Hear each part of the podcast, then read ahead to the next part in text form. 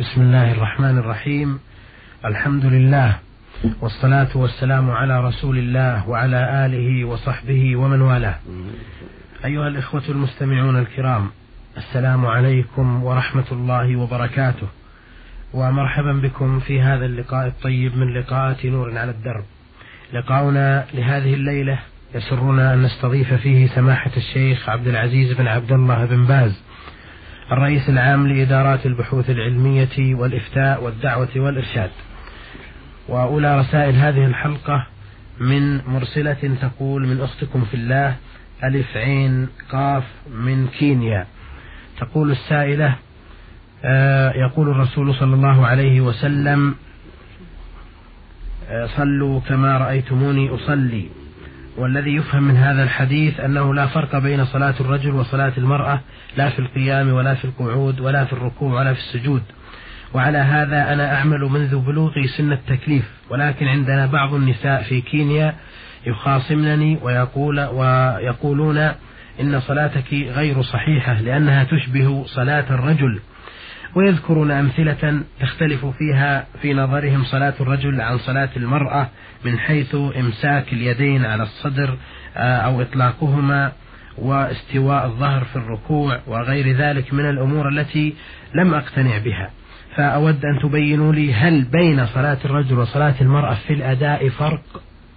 بسم الله الرحمن الرحيم. الحمد لله وصلى الله وسلم على رسول الله وعلى آله وأصحابه ومن اهتدى بهداه. أما بعد، أيها الأخت في الله السائلة، الصواب أنه ليس بين صلاة المرأة وصلاة الرجل فرق، وما ذكره بعض الفقهاء من الفرق ليس عليه دليل.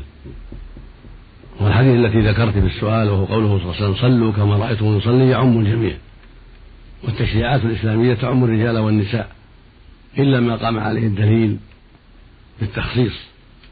فالسنة المرأة أن تصلي كما يصلي الرجل في الركوع والسجود والقراءة ووضع اليدين على الصدر، هذا هو الأفضل، وهكذا وضعهما على الركبتين عند الركوع، وهكذا وضعهما على الأرض في السجود حيال المنكبين أو حيال الأذنين، وهكذا استواء الظهر في الركوع، وهكذا ما يقال في الركوع والسجود وبعد الرفع من الركوع وبعد الرفع من السجادة الأولى، كله كالرجل سواء، عملا بقوله عليه الصلاة والسلام: صلوا كما رأيتم يصلي. رواه البخاري في الصحيح. نعم.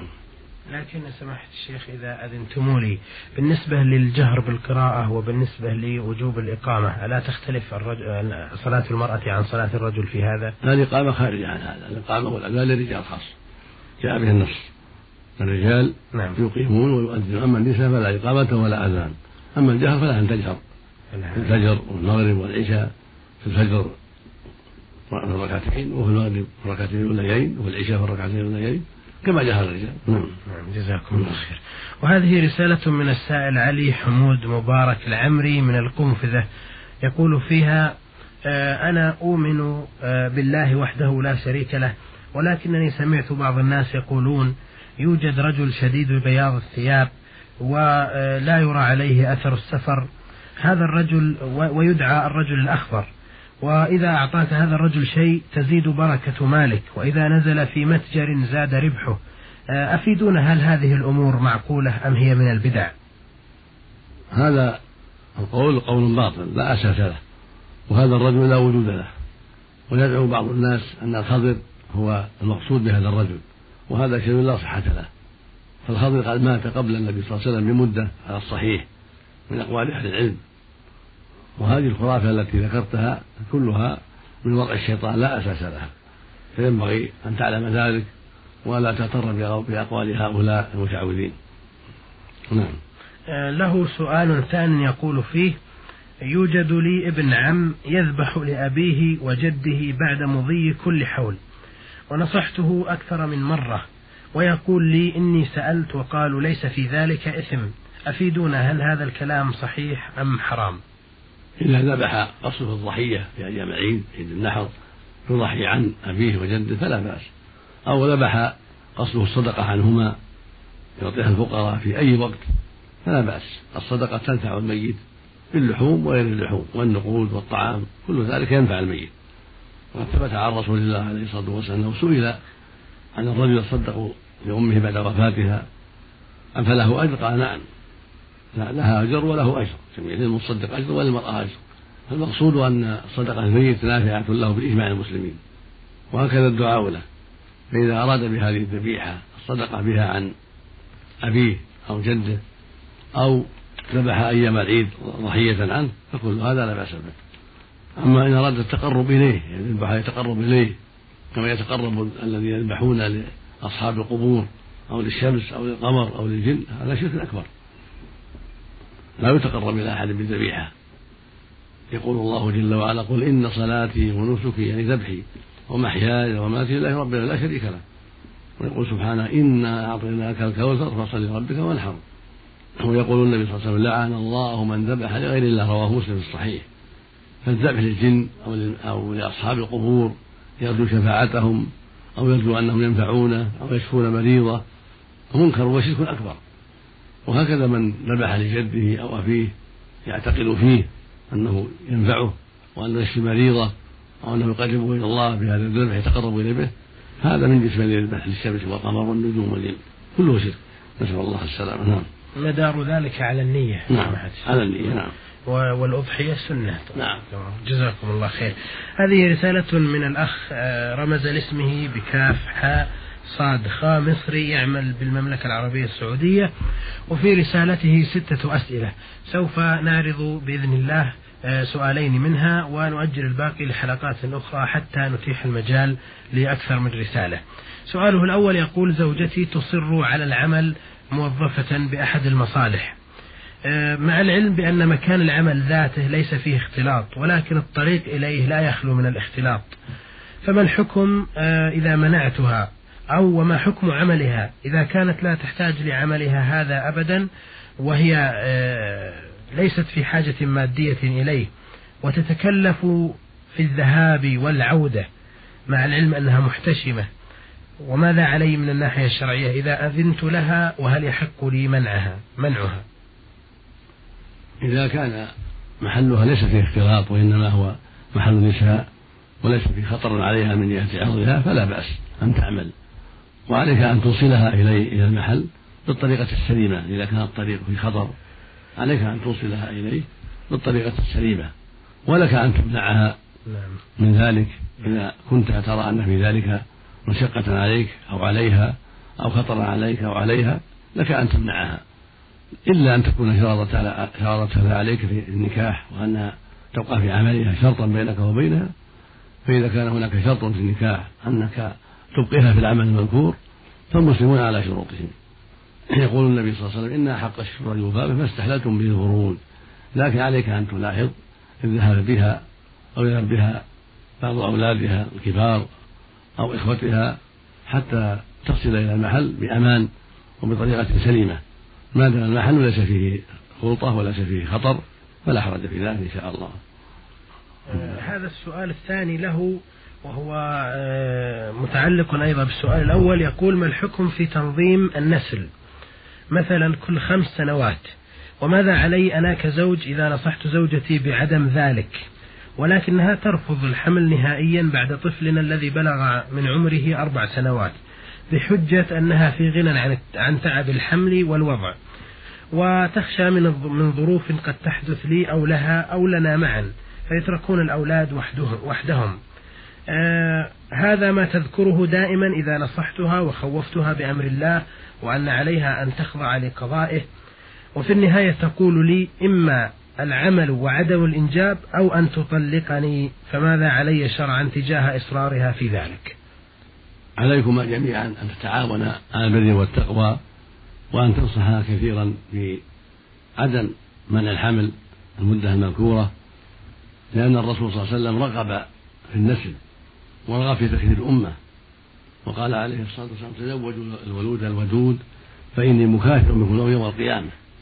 سينبغي لها أن تخضع لهذا الأمر، وأن تحسن ظنها بربها، وأن تجتهد في تربيتهم معك التربية الشرعية، وأن تتعاون في ذلك. أما تأخيرها الحمل مدة 5 سنين أو أكثر فلا ينبغي، والأظهر من الأدلة منعه. لكن إذا كان 1 أو 2 سنين للتربية، يعني مدة الرضاع، فلا حرج إن شاء الله 1 أو 2 سنين التي هي مدة الرضاعة وأقل منها للحاجة إلى تربية الأولاد وألا يكثروا عليها فتعجز عن تربيتهم فلا حرج، فعليها أن تجتهد في إقناعها والمشورة عليها ونصيحتها لعل الله يهديها حتى ترجع إلى الصواب. أما الطلاق فلا ينبغي أن تعجل في طلاقها ولكن تحاول أنها تقتنع بهذا الأمر. نعم. وهل يجوز لها سماحة الشيخ أن تقول إما أن تعمل ولا تنجب أو يطلقها؟ لا يجوز لها ذلك، ليس لها أن تخرج في الطلاق بغير علة، وهذه ليست علة مسوغة للطلاق بل هو ناصح لها وعمل وقوله أصوب وعملها هي ليس بطيب. نعم. ينبغي لها بل واجب عليها أن تسمع لزوجها وأن تطيع لزوجها وأن تمكنه من أسباب تكثير النسل بترك تعاطي ما يمنع الحمل. جزاكم الله خير. هذه رسالة من السائل فتحي أحمد محمود سالم مصري يعمل بالعراق، يقول إنني أفطرت اليوم الأخير من رمضان بالعراق بعد سماعي بثبوت الهلال في إذاعة المملكة العربية السعودية ومن إذاعة سوريا وغيرها، وقد أفطرت بناء على ذلك علما بأنني أعرف أن البلد الذي أقيم به ما زال أهله صائمون، فما الحكم في ذلك وما السبب في اختلاف الناس في رمضان؟ الواجب عليك أن تبقى مع أهل بلدك، إن أفطروا فافطر معهم وإن صاموا صم معهم، لقول النبي صلى الله عليه وسلم: الصوم يوم تصومون والإفطار يوم تفطرون والأضحى يوم تضحون. ولأن الخلاف شر فالواجب عليك أن تكون مع أهل بلدك، فإذا أفطر مسلم في بلدك فأفطر معهم، إذا صاموا صم معهم. أما السبب في الاختلاف هو أن بعضا قد يرى الهلال وبعضا لا يرى الهلال، ثم الذين يرون الهلال قد يثق بهم الآخرون ويطمئنون إليهم ويعملون برؤيتهم، وقد لا يثقون بهم فلا يعملون برؤيتهم، فلهذا وقع الخلاف. فقد تراه دولة وتحكم به وتصوم بذلك، والدولة الأخرى لا تقتنع بهذه الرؤية أو لا تثق بالدولة أو بينها وبينها حزازات، فللسياسة في هذا أثر. فالمقصود أن الواجب على المسلمين أن يصوموا جميعا إلى رؤية الهلال، لعموم قوله صلى الله عليه وسلم: إذا رأيتم الهلال فصوموا وإذا رأيتم فأفطروا، ولصوموا لرؤيته وأفطروا لرؤيته، فإن غم عليكم فأكملوا العدة. فهذا يعم الأمة كلها، فإذا اطمأن الجميع إلى صحة الرؤية وأنها رؤية حقيقية ثابتة فالواجب الصوم بها والإفطار بها. لكن إذا اختلف الناس كالواقع ولم يثق بعضهم ببعض فإن عليك أن تصوم مع المسلمين في بلدك وعليك أن تفطر معهم، عملا بقوله صلى الله عليه وسلم: الصوم يوم تصومون والإفطار يوم تفطرون والأضحى يوم تضحون. وثبت عن ابن عباس رضي الله تعالى عنهما أن قريبا أخبره أن أهل الشام صاموا بالجمعة وأهل المدينة صاموا بيوم السبت في عهد ابن عباس في القرن الأول، فقال ابن عباس: نحن رأيناه يوم السبت فلا نزال نصوم حتى نرى الهلال أو نكمل 30، ولم يعمل برؤيته للشام لبعد الشام من المدينة، ورأى رضي الله عنه أن هذا محل اجتهاد. فلك أسوة في ابن عباس، تصوم مع أهل بلدك وتفطر مع أهل بلدك، والله ولي التوفيق. وهذا اليوم الذي أفطره ما الحكم فيه؟ يقضيه؟ هو صائم أفطر، هو أفطر اليوم الأخير من رمضان وأهل العراق صائمون. هذا اليوم لا يقضي لأنه يوم ليس من رمضان، ثبت أنه ليس من رمضان، لكن لو يفطر لكان أولى، لكن لا ما دام أفطر لا يقضي لأنه ثبت أنه من شوال ليس من رمضان، لكن صومه معهم من باب رعاية عدم الخلاف. لكن لما وقع الأمر ليس عليه قضاء فيما نعتقد، لأنه ثابت بعدة شهود أنه من شوال. بارك الله فيكم.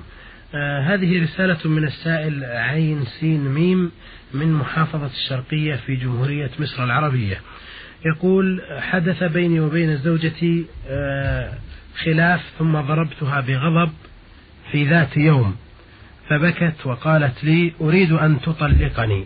فقلت لها: ارتدي ملابسك وحتى أوصلك لأهلك. ولما أرادت أن ترتدي ملابسها منعتها من ذلك، وتصالحنا في نفس اليوم وكأن شيئا لم يحدث، وكان ذلك منذ حوالي 2 شهرين، ولكن نفسي تحدثني من وقت لآخر طول هذه الفترة في حكم الشرع فيما قلت لها وقالت لي، وهل يحصل بذلك طلاق؟ أفيدونا جزاكم الله خير. إذا كان الواقع وما ذكره السائل فلا طلاق، لأن النية وحدها لا يقع بها الطلاق، وإنما يقع الطلاق بأحد أمرين، إما الكلام وإما الكتابة.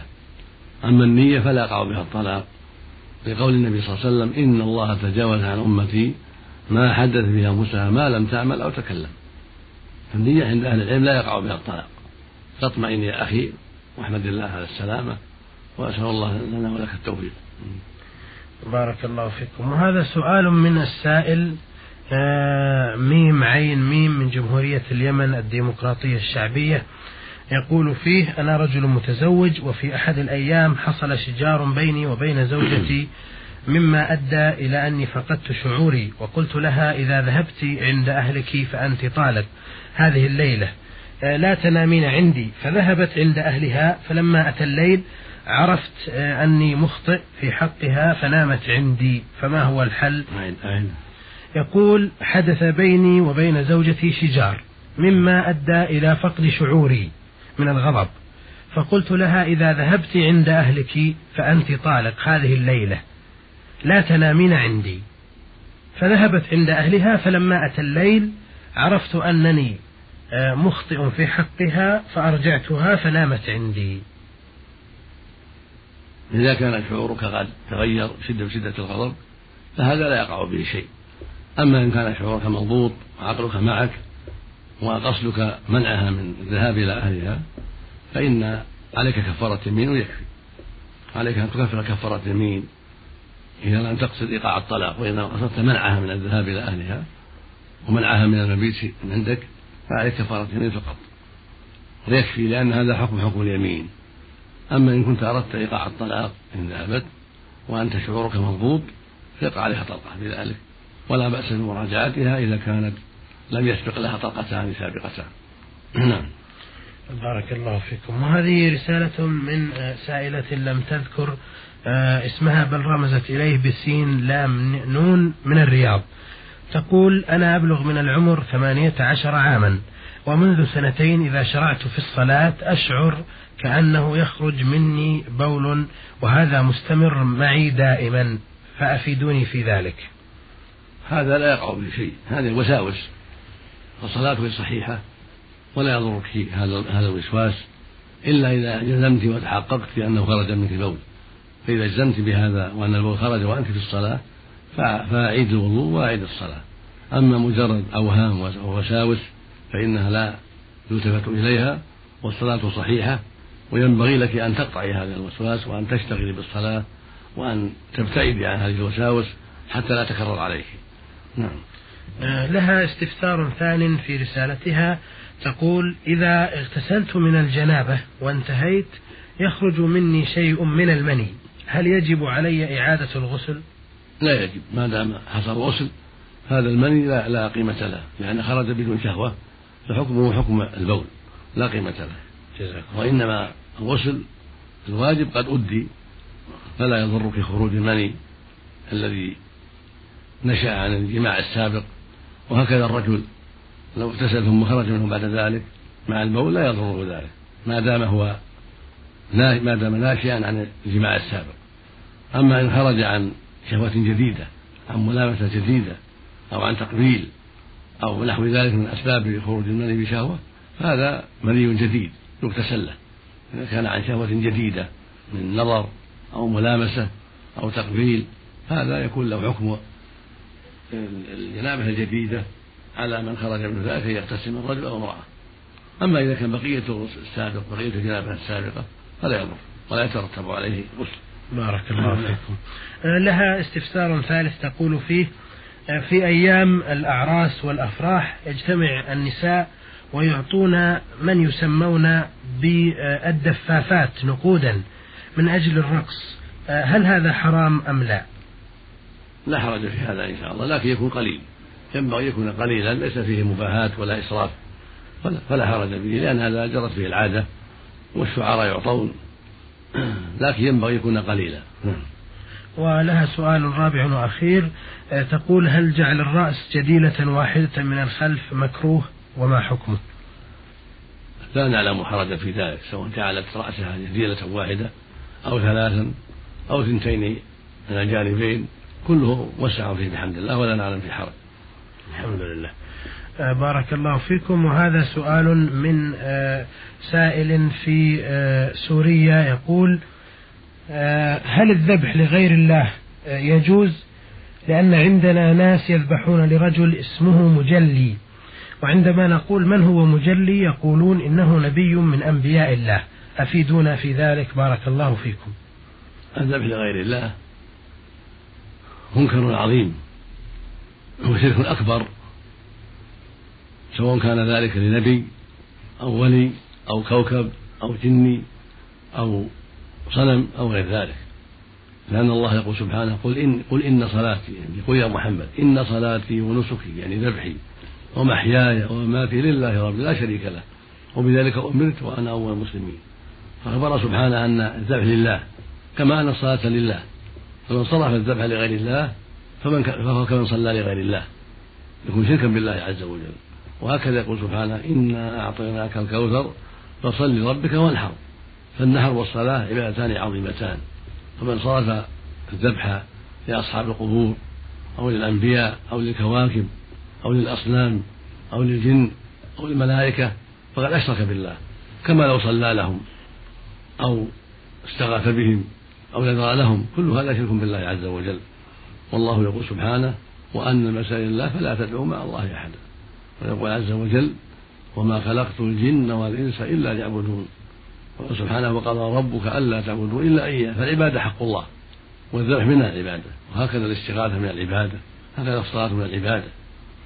وثبت عن رسول الله عليه الصلاة والسلام أنه قال لعن الله من ذبح لغير الله، رواه الإمام مسلم في صحيحه من حديث علي رضي الله عنه. فعليكم أن تنكروا على هؤلاء وأن تعلموهم أن هذا شرك أكبر وأن الواجب عليهم ترك ذلك، فلا ليس له من يذبح لغير الله كما أنه ليس له يصلوا لغير الله، وهذا من باب التعاون بالبر والتقوى ومن باب إنكار المنكر ومن باب الدعوة إلى الله وإخلاص العبادة له ومن باب التوحيد الذي يجب أن يكون لله وحده سبحانه وتعالى.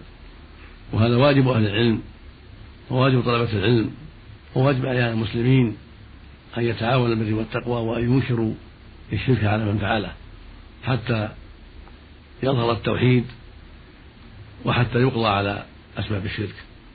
نسأل الله للجميع التوفيق والهداية. جزاكم الله خير. وهذه رسالة من الأخ أحمد حسن زيد من الجمهورية العربية اليمنية، في رسالته عدة أسئلة، من بينها أنه يقول رجل له 3 أولاد لا يقصرون في طاعته وبره وهو يدعو عليهم، هل يضرهم دعاؤه؟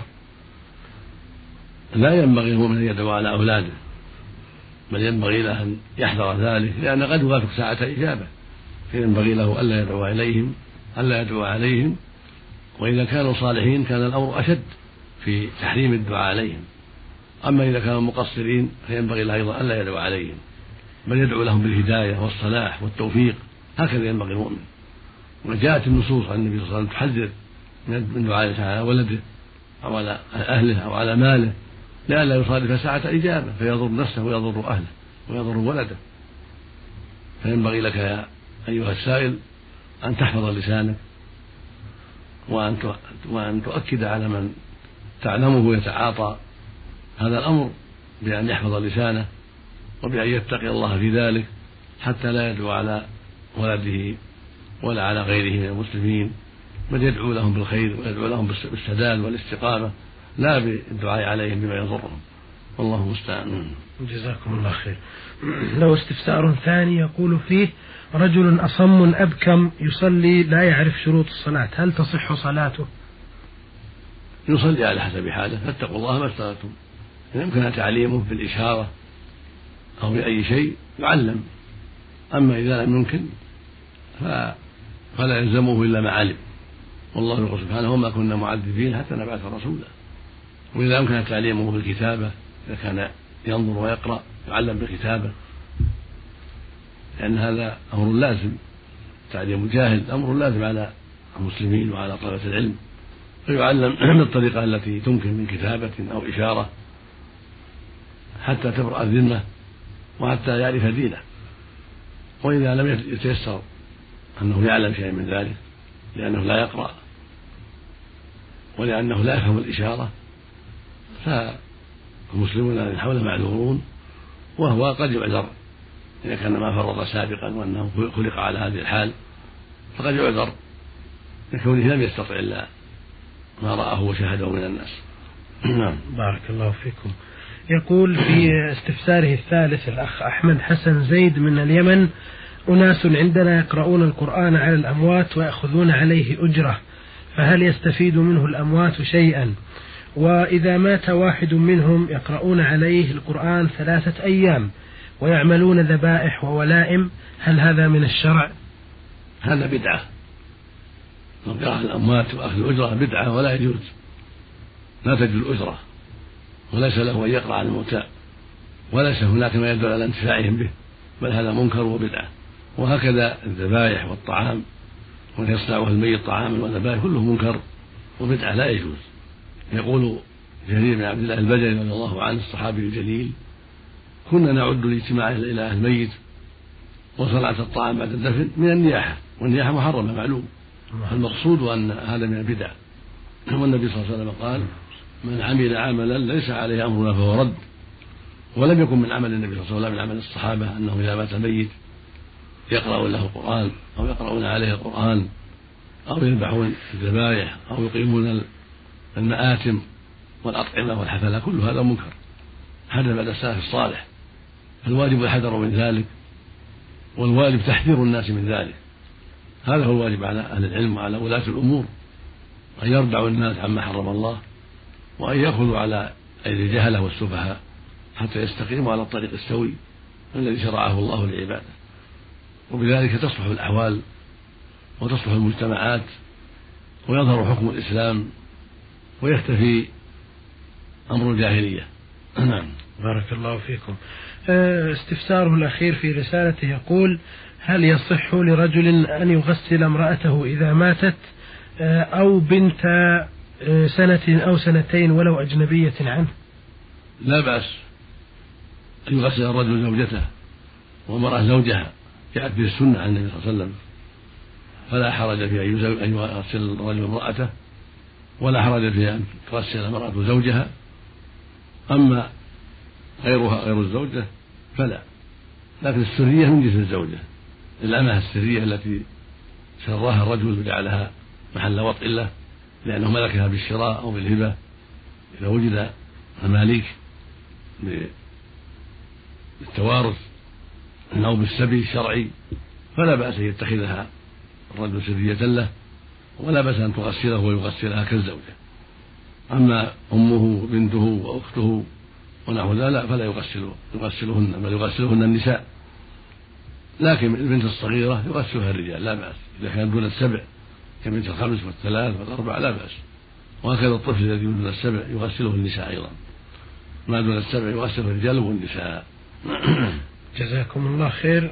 بهذا نصل إخوتنا المستمعين الكرام إلى نهاية هذا اللقاء الطيب الذي تفضل فيه صاحب السماحة الشيخ عبد العزيز بن عبد الله بن باز الرئيس العام لإدارات البحوث العلمية والإفتاء والدعوة والإرشاد بالإجابة على أسئلة الإخوة السائلين، الأخ ألف عين أو الأخت ألف عين قاف من كينيا، والأخ علي حمود مبارك العمري من القنفذة، والأخ كاف حاء صاد خاء مصري يعمل في المملكة، والأخ السائل فتحي أحمد محمود سالم مصري يعمل بالعراق، والأخ السائل ميم عين ميم نون من اليمن من جمهورية اليمن الجنوبية الشعبية، والأخ السائل سين لام نون من الرياض، وكذلك السائل عين سين ميم من محافظة الشرقية في جمهورية مصر العربية، والسائل شحاذة شطي الخلوف مرسل من سوريا، والأخ السائل أحمد حسن زيد من الجمهورية العربية اليمنية.